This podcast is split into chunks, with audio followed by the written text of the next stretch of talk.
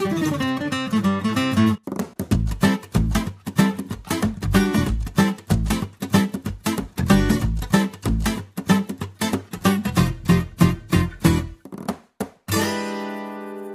привет! С вами снова подкаст «Трое в лодке». И с, в этой лодке с вами, как всегда, Даша. Привет. Катя. Здравствуйте. И меня зовут Антон. А, тема сегодняшней программы — списки. И дневники. И дневники, безусловно. Кто хочет начать эту тему? Ну, я начну, кстати говоря, потому что у меня есть серия вопросов к вам по поводу списков, дневников и вообще насколько они важны, когда занимаешься столькими делами одновременно, как вы работаете, получаете образование, кучу хобби имеете, как вы это все держите в голове, держите ли вообще. Потому что я раньше списков не вела очень долго, то есть вплоть, наверное, лет до 25 никаких ежедневников у меня не было, и мне казалось, что это очень круто, что я все могу удержать в голове, и что я такая гиперответственная, а, но потом это все только привнесло лишнего в копилку тревожности, и я вот один раз попробовала завести ежедневник, и с тех пор жизнь моя изменилась, э, в общем, как все банально это и говорили. Вот. Единственное, что не все ежедневники одинаково удобны, когда у тебя хаотичное расписание. И, например, совершенно традиционные, которые еще раньше лежали в конторах, а, с, с, таким, с такой большой датой, знаете, и вот одной большой страницы, где можно расписать подробно дела, вот, вот они мне совершенно не заходят. И э, мне нужен аналог э, школьного дневника, либо, э, э, скажем так, ежедневник, который выглядит как месяц, и где я могу видеть недели как линии, потому что вот э, в, моей, в своей голове я представляю недели как линии, э, которые встраиваются в квадраты. А, и образуют с собой месяца, которые похожи на такие квадратики, которые в свою очередь группируются по три. И у меня в голове возникает 3D-картинка э, такого эллипса, скажем так, именно в 3D, который плавает в пространстве времени, не знаю, его можно крутить в своей голове, и всегда есть вот эти группы по кластеры по три квадратика, и зима, она всегда слева или сверху, по умолчанию весна всегда ближе э, к себе, а осень чуть-чуть подальше, и лето где-то справа. И я вот все года серьезно представляю именно так. И вообще вижу время всегда так. И могу его увеличивать, уменьшать. И, соответственно, ежедневник, который я использую для своей работы, он как супер мини-версия, как вот эта вот одна линия недельная. И все, мои дела сразу налаживаются, я сразу все прекрасно вижу, прекрасно помню, что будет через две недели, Э, или через три недели. И вот э, мне интересно, насколько это странно, и есть ли какая-то подобная визуализация у вас, когда вы ведете свои списки. Даша? Вообще, в целом, этот феномен, который ты описала, можно... Я немного работала с вообще таким синестетическим восприятием, а, писала об этом даже в диссертации. Ты думаешь, Не... это связано? Я думаю, что это очень связано, потому что, ну, получается, что как э, Набоков, например, воспринимал э, цифры uh-huh. сквозь э, цвет э, или сквозь призму цвета, или э, буквы тоже он видел ну, каким-то, ну, они определенным цветом обладали. Также люди, которые э, звуки видят в цветах и все прочее, ты просто соединяешь, ну, время, видишь время сквозь пространственное, ну да, сквозь визуализацию, то есть время сквозь а, какое-то графическое пространственное изображение. Очень синестетическое просто восприятие. Интересно, у меня с детства причем такое. А вы как-то вообще думаете об этом или нет? Но в таком ключе никогда. Я вообще маньяк всяких списков и э, ежедневников и блокнотов. У меня куча всего. Ну, то есть я реально, у меня отдельно для научной работы, где там списки конференций, конференций, публикаций, когда я что должна сдать в срок. Отдельно у меня блокнот по работе, когда у меня там идут какие отгрузки, что там происходит. Отдельный у меня блокнот э, мой личный со списками, списки тренировок на год, цели на год, на а как ты в них лет. не путаешься, когда они разные? Как ты их соединяешь в своей памяти? Ну вот я их не соединяю, они у меня отдельно. Вот работает вот это. Я открываю и делаю, ага, раз, два, три, четыре, пять. Диссертация — это отдельный блокнот, отдельный список. Там тоже все написано по порядочку. А, и отдельный, ну то есть более личный, персональный, туда, где, куда там всякие занятия, вокалы, танцы, фитнес и йоги, все прочее, списки прочитанных книг, просмотренных фильмов, что нужно сделать за этот месяц. Серьезно? Дашка, я не да. знала. У меня мама такая была, я все время удивлялась, как можно записывать списками вообще все, с чем ты сталкиваешься. Во-первых, когда у тебя время на это есть, и как ты это делаешь, и для чего? Каждый день это, вош, ну, это вошло в привычку, наверное, лет пять назад появились вот такие дневники пятилетние. Я не знаю, знаете ли вы нет. такое или нет. Дневник пяти лет, типа такой блокнот, а, там каждая страница расчерчена на пять лет, и ты каждый день записываешь буквально по пять строк, что с тобой происходит. И, ну, каждый следующий, получается, год ты заходишь на новый круг и можешь посмотреть, что с тобой было в этот день. Можно вопрос? Да. Слезы вместо слов принимаются в этом дневнике? Шутка. Слушайте, ну, на самом деле, э, ну, так и есть. Иногда это очень смешно. Вот я сейчас заканчиваю пятый год. Вот как раз 31 декабря у меня закончится этот блокнот. Я пять лет вела его каждый день. То есть я каждый день вечером садилась и записывала пять строк. Даже если это полный бред. Иногда это реально полный бред, потому что иногда бывают там, не знаю, сложные дни, они тебя вымотали, ты злишься или ты расстроен, ты не хочешь ничего. И это иногда бывает настолько смешно. То есть когда ты зол, и ты садишься и пишешь что-то такое гневное, ядовитое, я не знаю, ужасное. Просто спустя 4 года ты возвращаешься на этот день и просто смотришь на это очень смешно. Конечно, есть ну, и очень тяжелые какие-то моменты, которые ты можешь заново пережить. Ну, то есть это такой тоже опыт э, э, терапии, возможно. Ну, кстати, мне психолог давал такое задание, но меня, как всегда, надолго не хватило. Типа, помогло. И до свидания. Ну, мне нравится эта идея именно короткого. То есть ты ограничен просто этими пятью строчками, то есть ты не можешь написать, ты можешь написать меньше, э, но ты не можешь написать больше. То есть это точно не трактат, когда ты сидишь, и, так, мне надо написать, там, я не знаю, аннотация не менее 250 слов, как это ну, Классная идея. Может быть, поэтому это в основном и бросается, что это долгие страницы. Называется утренние страницы, по-моему. Ну вот да, да может быть, да, что-то вроде этого. Я могу рассказать две короткие особенности. Ну, то есть какие-то списки я регулярно вел, продолжаю вести. У меня тоже несколько блокнотов под работу, под вторую работу, под третью работу, ну, потому что я там сдаю определенную финансовую отчетность. И бывает так, что поскольку я не всегда ориентируюсь, какое сегодня число или какой сегодня день. Сегодня рабочий день, условно говоря, сегодня рабочий день, мне все равно, понедельник, вторник или среда. Сегодня рабочий день, у меня определенный слот времени занят под работу. Я ничего другого делать все равно не могу. Вот, но вести финансовую отчетность надо, поэтому я веду определенные блокноты, чтобы, где там насчитываю, сколько кому налогов я должен заплатить. Две особенности, которые у меня есть. Особенность первая. А, я очень люблю вести списки, ну, либо реестры они называются. В работе это реестры, в домашних делах это списки. И рано или поздно у меня создается реестр реестров, либо список списков. У меня тоже есть такое. Да, да. Вау, какая То интересная есть это тема. Следующий уровень, происходит? когда ты ведешь несколько списков и понимаешь, что тебе в каком-то месте надо отмечать, как они пополняются, где они, ну что-то такое, ввести более верхний уровень отчетности, ты вводишь реестр реестров. Вот. Антон изобрел Excel. может быть, может быть, нет. А, нет, я веду такие вещи, а, не всегда регулярно. Меня бывает, что хватает месяца на три, на полгода. Потом что-то происходит такое, что меня выбивает из колеи, что я могу это забить, это делать, потом возвращаюсь. Ну, по-разному бывает. Собственно, первая особенность — это реестр реестров. Вторая особенность, когда у меня есть какой-то список, ну, не знаю, список дел, что, типа, в этом году я должен сделать 10 пунктов, условно. Либо это на работе, что до конца недели у меня 10 таких задач. Я никогда не иду по порядку. Я всегда иду снизу вверх. Вот эта особенность, наверное, с первого класса. Здорово. Я всегда... То есть если надо решить пять примеров, пять задач, пять предложений, э, пять текстов, все что угодно, я всегда иду снизу вверх.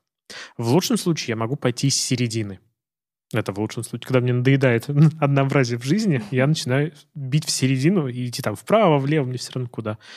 А, просто как это делают обычные ученики. Пять примеров. Пример номер один. Нет, Я буду тот, кто напишет пример номер пять, номер четыре, номер три, номер один. Так интересно, я вообще не датирую, у меня все точками отмечается. Ну, то есть у меня это полный хаос. Я могу сделать, э, я не знаю, сверху, снизу, я вообще об этом не задумываюсь. Вот у меня есть такая особенность. А по... тебе не влетало за это? Потому что я знаю сейчас э, одну особенность образования, не очень хорошую, что неважно, как ты решишь задачу, главное именно по каким пунктам ты ее выполнишь. Да. Дети бедные прям действительно это учат и прям говорят, вот, надо прям написать дано вот это, потом только это. Решение, Если ты уже ее решил, как бы ты да, должен все это расписать подробно и по порядку. Да, хотел сказать по поводу списков, что я порой веду прям циферка 1, циферка 2, римская, арабская, вот это все пункт 1.1, 1.1.2, вот это все есть. Иногда это могут быть записки, действительно просто какие-то идиотские шутки, которые мне приходят в голову. Ну, вот, например, не могу не поделиться одной смешной. А, вы знаете, да, что такое пилатес? Ну, конечно. Вот мне кажется, в моей голове это какой-то такой вид спорта, которым занимаются только девушки в лосинах вот с космосом, с рисунком космос. Это пилатес. Что там делать на пилатесе, понятия не имею. Но вот пилатес — это туда. И у меня появилась какая-то шутка. Ну, короче, я имя Понти Пилат объединил с Пилатес, и у меня появился Понти Пилатес. Антон, в лосинах. Ты, ты прекрасен. Да, да вот нет. такую шутку я в какой-то из своих ежедневников записал. То есть я подумал, что если когда-нибудь я буду публиковать свои мемуары, вот эту шутку я смогу вернуть про Понти Пилатеса, да. Вот. Мне интересно, к чему ты придешь с этими всеми списками и кучей своих талантов. Все-таки какой-то стендап или книга может быть. Ну, слушай, списки я их как бы ввел всегда. Я очень старался на них ориентироваться. И вот только года два я веду списки на год. Ну, типа, за этот год я хочу. А года два назад я стал активно слушать одного из бизнес-коучей. молчи, не говори об этом. Пожалуйста. Я не буду называть ничего, никаких имен. Вот. Но что мне понравилось именно в этой конкретной женщине бизнес-коуче – все ее тренинги, все ее книги, все ее выступления она выкладывает абсолютно бесплатно на своем сайте.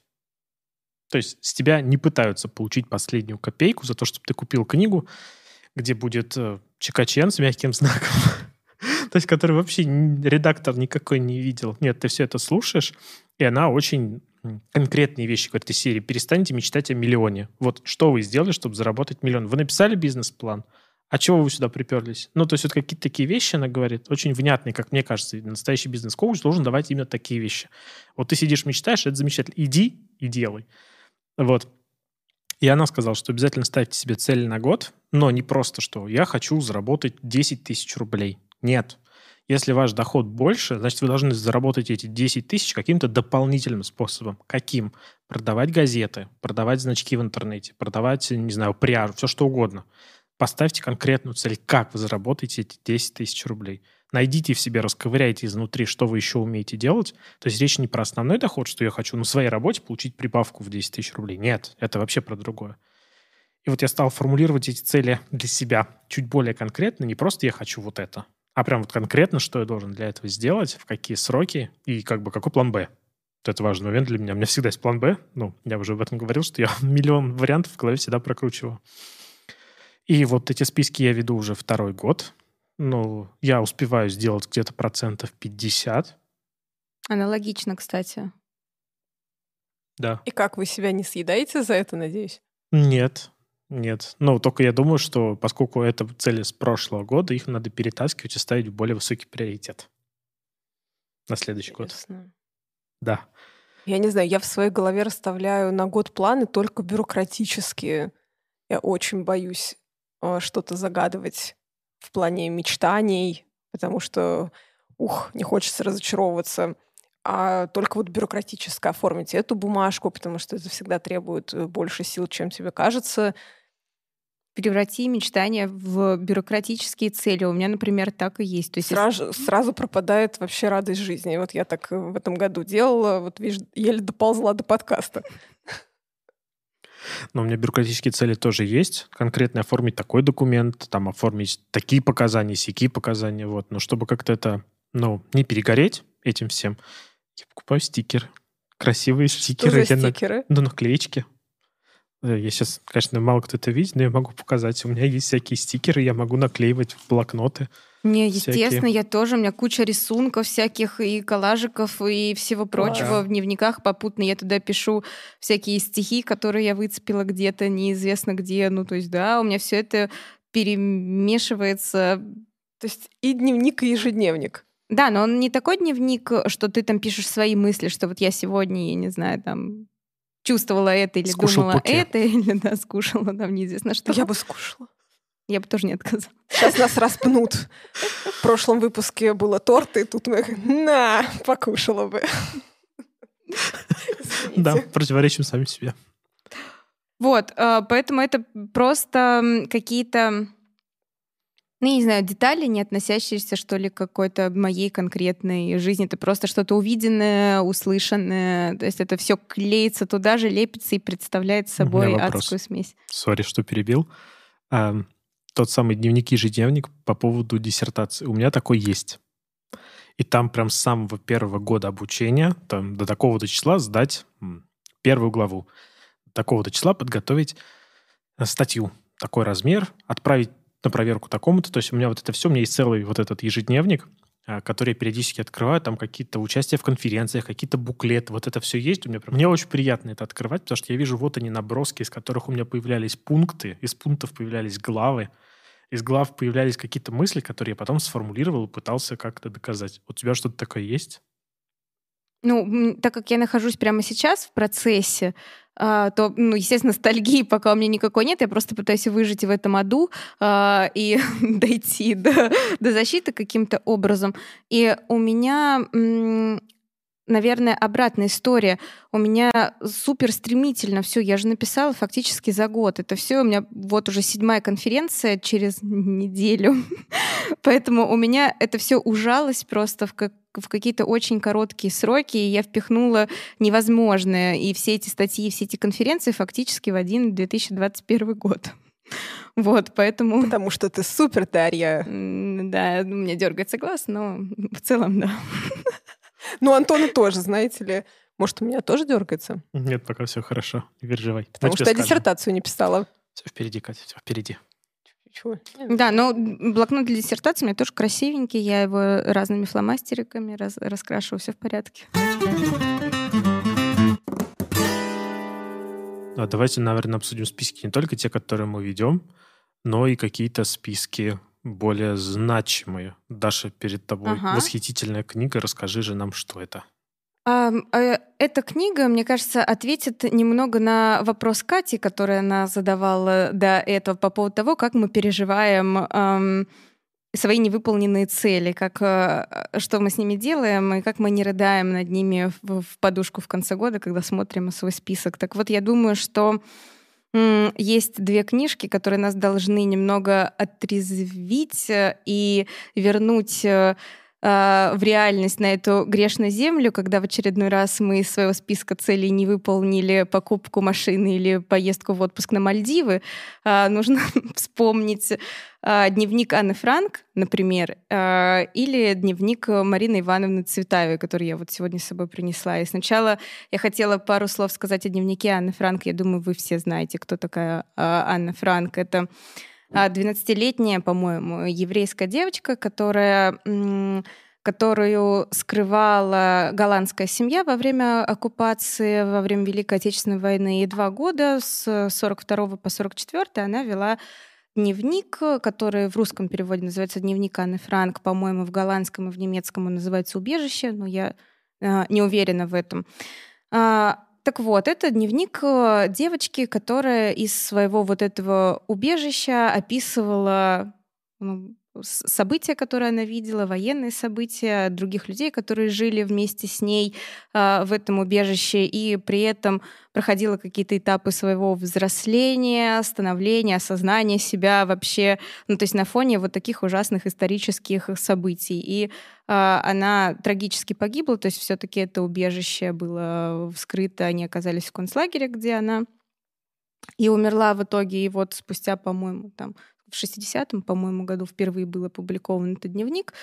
А, вот э, я его всячески советую, а, чтобы не расстраиваться о своих каких-то очень приземленных, очень бюрократических зачастую, как мы уже э, сказали, и на самом деле не таких э, важных целях, которые мы перед собой сейчас ставим. Очень отрезвляющий пример, очень отрезвляющая аналогия. Вам тяжело, вот почитайте, кому было еще хуже. Да. Ну, кстати, и... надо сделать ремарку, что людям, которые сталкиваются с депрессией, лучше так не говорить. Я сама не была в этом состоянии, но у меня близкие люди этим страдали, и мы очень долго разбирались с ними. Вот эту вот тему я тоже искренне не понимала э, со своим тревожным состоянием, да, как вот это может не отрезвлять. Что я, например, со своим характером очень вас понимаю, меня это тоже отрезвляет, и скорее, наоборот, так, такой делает угрюмый и циничный, что всегда надо помнить о смерти, да. Вот, но есть очень много людей, которые не в состоянии э, почувствовать это просто из-за физического недомогания, мягко говоря. Ну, здесь даже не столько о смерти я бы, ну, по крайней мере, в моей голове не на этом делается акцент, а в целом на нашем недовольстве жизнью, потому что мы часто ропщим, что мы бы хотели чего-то большего, и к чему-то большему могли бы прийти, и кто-то в этом может быть виноват, и может быть так оно и есть и не учитываем а, просто тот факт, что другие люди в другие времена жили совершенно другими ужасными а, жизнями, поэтому нам грех, я не знаю, жаловаться. Вот, наверное. Это да. Проверь свои привилегии, как сейчас говорит поколение Z. Да. Вот. А второй пример, который сейчас передо мной, это дневник э, Марины Ивановны Цветаевой. Он называется... Книга называется «Интимный дневник. Пишу на своем чердаке». Этот дневник описывает э, события после революционные, московские, э, московский период жизни, голодной, холодной. И Интересно, что э, Константин Бальмонт, который вспоминал вот эти времена, и он говорил о Цветаевой э, в то время, что если Марина находила а, в сутки шесть картофелин, то она одну оставляла для меня. Ну, то есть вот настолько были голодные ужасные годы. И интересно, что ну, если дневник Анны Франк, ну, понятное дело, что сравнивать это нельзя, но тем не менее, если мы сравним, то там больше, конечно, а, ну, описание жизни, описание событий, описание себя. То есть, понятное дело, ребенок пытается в этом разобраться а, в, то, в сложный период а, жизни. Но вот Марина Ивановна, то она, наверное, и Марина Ивановна, что очень интересно, о чем она пишет. Вот просто представьте себе, да, эту ситуацию. Это голодные, холодные годы, там, я не знаю, ничего нет. И вот о чем пишет Цветаева, я просто хочу вам прочитать отрывок из дневника, который называется «Между Джакондой и мною». Таинственная скука великих произведений искусства, одних уже наименований их — Венера Милосская, Сикстинская Мадонна, Колизей, Божественная комедия, исключение музыка, Девятая симфония — это всегда вздымает. Точно на них пудами навязла скука всех их читателей, читателей, чтителей, попечителей, толкователей — и таинственное притяжение мировых имен Елена, Роланд, Цезарь, включая сюда и творцов вышеназванных творений, если имена их прибыли. Сказанное относится к звуку имен, а, их к моему слуховому восприятию. Касательно же сущности следующее. Творению я, несомненно, предпочитаю Творца. Возьмем Джаконду и Леонардо. Джаконда — абсолют. Леонардо, нам Джаконду давший, великий вопросительный знак — но, может быть, Джаконда и есть ответ Леонардо? Да, но не исчерпывающий. За пределами творения явленного еще целая бездна, Творец. Весь творческий хаос, все небо, все недра, все завтра, все звезды, все, обрываемое здесь земной смертью. Так абсолют творения превращается для меня в относительность, вехи к Творцу. Но это уничтожение искусства, да. Искусство не самоцель, мост. Мост, а не цель. Вот такой отрывок о том, а, о чем может э, думать тоже творец, я не знаю, писатель, художник, даже в моменты какого-то очень сильного, наверное, потрясения, очень сильного физического, психического, опять же, нестабильного всякого состояния в жизни, но вот при этом, наверное, отличает их от, э, от нас, что вот в эти минуты, в эти голодные дни, вот о чем пишет, сидя на чердаке голодная, холодная Марина Ивановна. Потрясающе. И mm. очень экзистенциально вот меня тоже удивляет, как это по умолчанию может быть встроено. А, как говорила моя прекрасная учительница литературы Рима Исаковна, что поэт — это тот, кто живет э, с кожей наружу, то есть у них другой стороной эти все нервные окончания, но они воспринимают ими э, саму суть жизни. И мне всегда было интересно, действительно, как можно э, жить со встроенным таким вот э, восприятием. Э, не просто потому, что ты прочитал всю философию мира и пришел к этому логически, а вот так вот изнутри, дистанциально. Ведь этому и психологи учат долго сами приходят к этому, и философы. И все равно не каждому довольно э, дозволено, простите, вот это вот понять в таких лишениях. Удивительно. Знаете, у меня сейчас другое будет мнение. Я любитель реализма. Я могу перестать смотреть фильм, читать книгу просто потому, что то, что рассказывает автор, не резонирует с, моим, с моим пониманием правды настоящей жизни. То есть я понимаю, почему она это пишет. Это действительно какое-то сложное душевное состояние. Она понимает, что да, она может писать, что я сегодня грызу свои ногти, потому что у меня нет еды. Но она не будет этого делать, потому что она совершенно другого полета человек, совершенно других мыслей, и что для них, то есть масло со своей пирамидой, не про них. Они не будут думать о том, что есть, чтобы потом думать о том, о чем думать нужно. Они сначала думают о чем-то великом, а потом о том, что есть, в отличие от простых людей. Но когда я читаю подобные вещи, они со мной не резонируют. То есть это красивые слова, которые, если не знать контекста, в которых она писала это, э, условно говоря, мы выкидываем весь контекст. Могла она это написать, когда все было прекрасно, хорошо, были заработки, были публикации – Могла.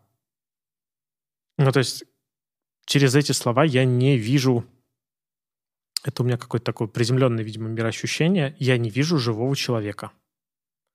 То есть, когда нам больно, да, мы можем восхищаться Сикстинской капеллой, слушать э, классическую музыку, но почему не писать о том, что нам больно, нам голодно, вот... Э? Нет, так, естественно, она и об этом писала, и, и вообще речь, ну, в моем, опять же, понимаю, ну, как по-разному все прочитывают. Да, да, да, Это да. вот да. интересно. Она же об этом и пишет, что целая личность создателя да? за это. Как та же самая Рима Исаковна, дай бог ей здоровья, э, всегда вот меня учила, что нельзя воспринимать произведение в отрыве от творца.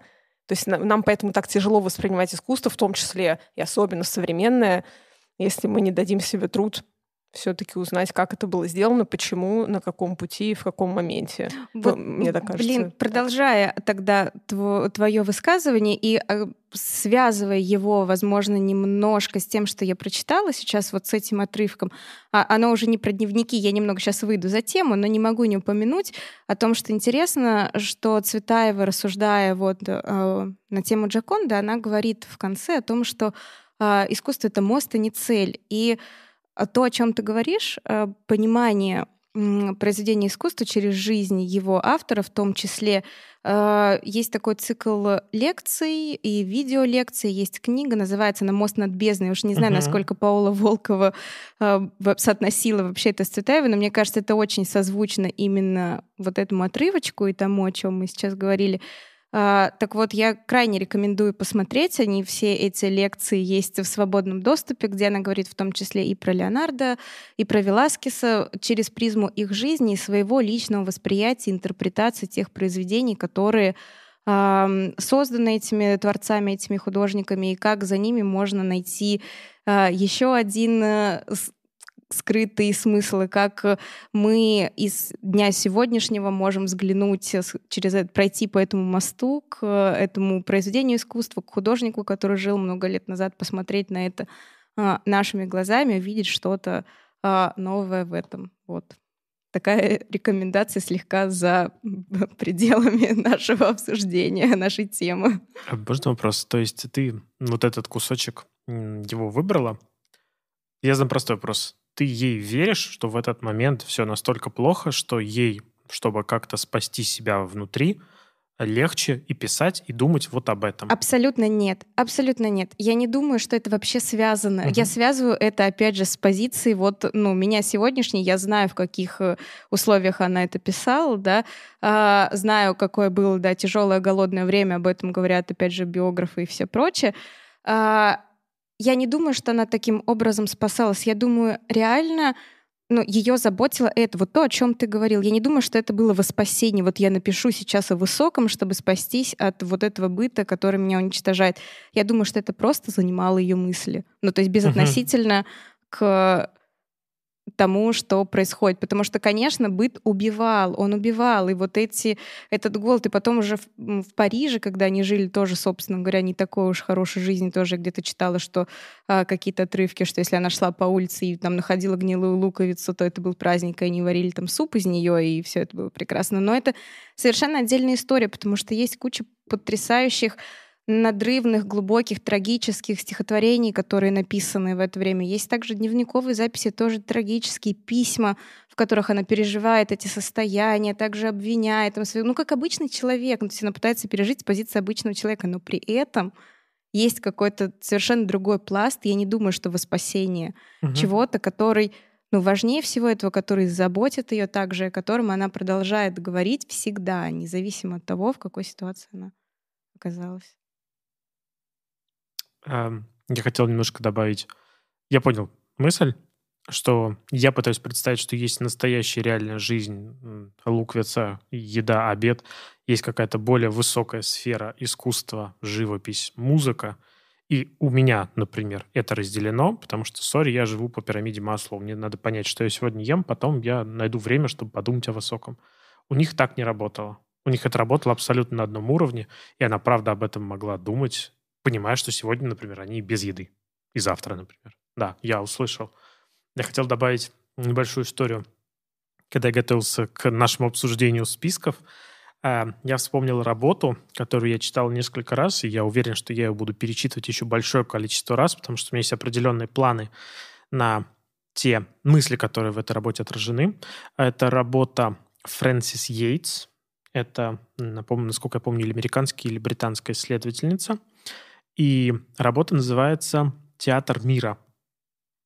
Он вообще работа посвящена театру Шекспира, о том, как его строили, зачем его строили, что на самом деле это был мнемонический агрегат, который помогал запоминать все, ну, одна из версий, да. Внезапно вот это. Да, что это был э, построение этого театра было специально спроектировано, чтобы ты использовал его как механизм, который помогает тебе запоминать большие пласты информации поскольку у меня в диссертации немножечко было про память, про метафоры, про то, как мы запоминаем через метафоры большие куски текста. Вот то, что в «Шерлоке» в последней экранизации было, то, что в «Ловце снов» Стивена Кинга. Только там это была библиотека, где он в каждой книге запоминал какие-то большие истории. А в «Шерлоке» это был там какой-то магнат, который всех шантажировал э, закрытой информацией, и все думали, что у него дома какие-то архивы. На самом деле все это было в его голове. Он помнил просто письма досконально. Он, они использовали определенные мнемонические техники. Так вот, в этой работе есть небольшое отклонение, и она рассказывает немножко про Джона Ди. Это некий, некая мистическая личность, э, которая была. И она рассказывает о Джонни Ди через исследователей его творчества, но очень необычным образом. Она у этих исследователей особое внимание уделяет спискам литературы. То есть из серии есть исследователь, и он составляет список литературы, ну, потому что поскольку они переезжали, переезжали из одного города в другой, они составляли списки, чтобы ничего не потерялось, чтобы они понимали, что у них в библиотеке. И то есть она через списки литературы какого-то ученого человека примерно могла понять, а, как он мог думать, что он мог думать о времени, потому что у него в списке литературы вот такие трактаты о времени, что он мог думать о человеке, потому что у него в списке литературы вот такие трактаты. Понятно, что это не ограничивает, что человек мог знать намного больше, и просто он прочитал и отдал, у него нет в библиотеке этой книги. Но это прям вот, когда я первый раз прочитал, мне показалось, это прям отдельное направление, очень классное когда ты пытаешься понять, что у человека в голове, опираясь на тот список литературы, который он с собой постоянно возит, это, по сути, его библиотека. То есть все знания 18-18 века — это не интернет, это не то, что ты пошел и нашел все эти знания в свободном доступе. Нет, нашел эту книгу, которая стоит колоссальных денег, их всего там типа 20 экземпляров. Ты скорее откажешься от еды, но купишь эту книгу, потому что это знания, которые были на вес золота. И вот, мне кажется, обсуждая тему списков, вот такое направление, думать, э, изучать человека через список его вещей, которые у него были, и через список книг, которые у него были. Вот так. Ну вот э, это возра... вот я сейчас ошибусь, опять же, кто это Фуко или Барт все-таки говорил, э, потому что у них примерно в одно время э, вышли вот эти статьи э, по поводу смерти автора и вообще роли творца. Я не помню, кто конкретно из них в своей статье говорил о том, где заканчивается произведение, например, искусства, начинается уже би, ну, биография человека, и можем ли мы какие-то записки на полях, например, или а, какие-то личные даты, там подписи и все, и все прочее, что остается после автора, что он, может быть, не оценивал как произведение искусства, можем ли мы с какой-то степенью, возможно, трактовать как произведение искусства, как продолжение этого творчества, и вот тоже в какой момент это заканчивается, мне кажется, это тоже такой философский вопрос вот к той теме, Абсолютно. о которой... Что-то такое про Кавку было, что когда он уже совсем плохо себя чувствовал, он просил уничтожить все переписки, все дневники, все неопубликованные произведения своего друга. А он их взял и сохранил да. бессовестно. Да, ну, конечно, что-то было уничтожено, но, насколько я помню, что остались какие-то то ли выписки, то ли какие-то счета. А по-моему, он все сохранил. Мне кажется, я прям недавно читала про это, что на самом деле ничего он не уничтожил, сохранил и потом передал. Может быть. Вот Просто вот, насколько я знаю, действительно есть направление исследований, изучают биографию писателя по каким-то вот обычным нотариальным запискам, там, по векселям, по закладным. То есть чуть-чуть больше информации мы получаем о каком-то закрытом человеке, и не спросить никого, как это было, но делать какие-то предположения очень хочется. Настолько интересна личность. Поэтому я вот за то, что заметки на полях изучать, читать, потому что я с детства обожал читать какие-то такие вещи, какие-то дневники отдельно. Казалось бы, Лев Николаевич Толстой. У меня были отдельные дневники. Что значит, казалось бы, дневники Льва Николаевича Толстого — отдельные произведения. Да, я к тому, что у него своих произведений очень много. Творчество настолько обширное, что там изучай просто хватит на три поколения вперед. А есть еще и дневники. А вы помните, что он вел отдельный дневник для жены, который он читал отдельный? То есть он, так как э, жена читала его дневник, и он знал об этом, то он вел отдельный, да, для нее, чтобы успокоить ее, и тот, который он прятал, настоящий. Ну, кстати, вот эти дневники, мне кажется, как раз приближают план высокий к плану, о котором ты говорил, что э, иногда мы испытываем прям разочарование, узнав о личности Творца, и мне кажется, вот э, с Львом Николаевичем примерно вот так у меня произошло. А, то есть ты прочитала дневники и разочаровалась? А, ну, я не могу сказать, что их все прочитала, я скорее с тобой о них говорила, да, но... А. Посмотрела ТикТок. Флёр... Да-да-да. Но флер сошел. Но это просто говорит о том, мне кажется, все эти дневники говорят о том, что мы все равно должны помнить, что какой бы ни был гений, да, талант и творец, в первую очередь это человек, и мы не должны забывать об этом и самостоятельно возносить его в ранг э, божества, то есть не обожествлять тех людей, которые, да, создавали какие-то гениальные вещи, потому что, конечно, в первую очередь они боролись с тем же, с чем боремся мы, то есть пытались выжить. Да. Эко мы, интересно, от списков перешли просто к философским вопросам, гений злодейства, свобода воли и прочие вещи. Автор лирический герой и человек. Прекрасно. Да, ну на самом деле тема списков, она, мне кажется, мы вряд ли ее все хватили этим обсуждением. Мне кажется, мы должны будем вернуться, потому что есть еще много что рассказать. А, что последний вопрос, который хочется задать. Составили ли вы список на 22 год? Каких-то забавных дел. Я вам приоткрою, так уж и быть, завесу тайны. Я в прошлом году сделала список на пять лет а, вперед. Даешь да. пятилетку. Да, пятилетку в три года. И я иду по нему. Поэтому мой список в силе. Я надеюсь, ты целенаправленно идешь к своей цели. Как завещал ну, нам наш великий декан. Как я уже сказала, я выхватываю какие-то рандомные куски. Неплохо. Катя? Э, ну, я себе не изменяю, ничего и не составляла, но вот, может быть, после беседы с вами, друзья, я что-то да попробую, посмотрим, повлияет это на жизнь или нет. Понятно. Но у меня пока еще не составлены план на 22 год, поскольку 21 еще не совсем закончился. Вот я, возможно, даже в последний вагон уходящего поезда прыгну, что-то успею сделать из списков, и там сделаю не на 50%, а на 53%. Антон, мы тебя любим и так, не Спасибо. переживай. Спасибо. Можешь не делать даже Я на 20. списки для себя делаю, мне самому важно, потому что иногда некоторые года вообще вылетают, и я не понимаю, что я в них делал. Типа 2016 год. Я не помню, что я в него делал. Ну, работал, наверное, окей. Это грустно. Это, Это к- грустно. К, психологической части нашего Видимо, подкаста. да, да, да. Вот поэтому какие-то такие цели, даже если они дурацкие, супер дурацкие. А, у меня была дурацкая цель купить красную ушанку на Арбате. Е, я, я хотела что-нибудь такое фиолетовое или розовенькое. Я хотел красную, мне казалось, что она мне очень подойдет. Вот, так что, возможно, в этом Сейчас и отправимся за ней. Году предлагаю не откладывать. Я думаю, что самое время поздравить всех с наступающим Новым годом, пожелать э, составить себе классные списки, э, идти по ним добиваться поставленных целей, а если что-то не получится, не расстраиваться. Наверстать в будущем году. И даже если вы их не составите, вы все равно классные. Не забывайте подписываться. Всем пока. Пока!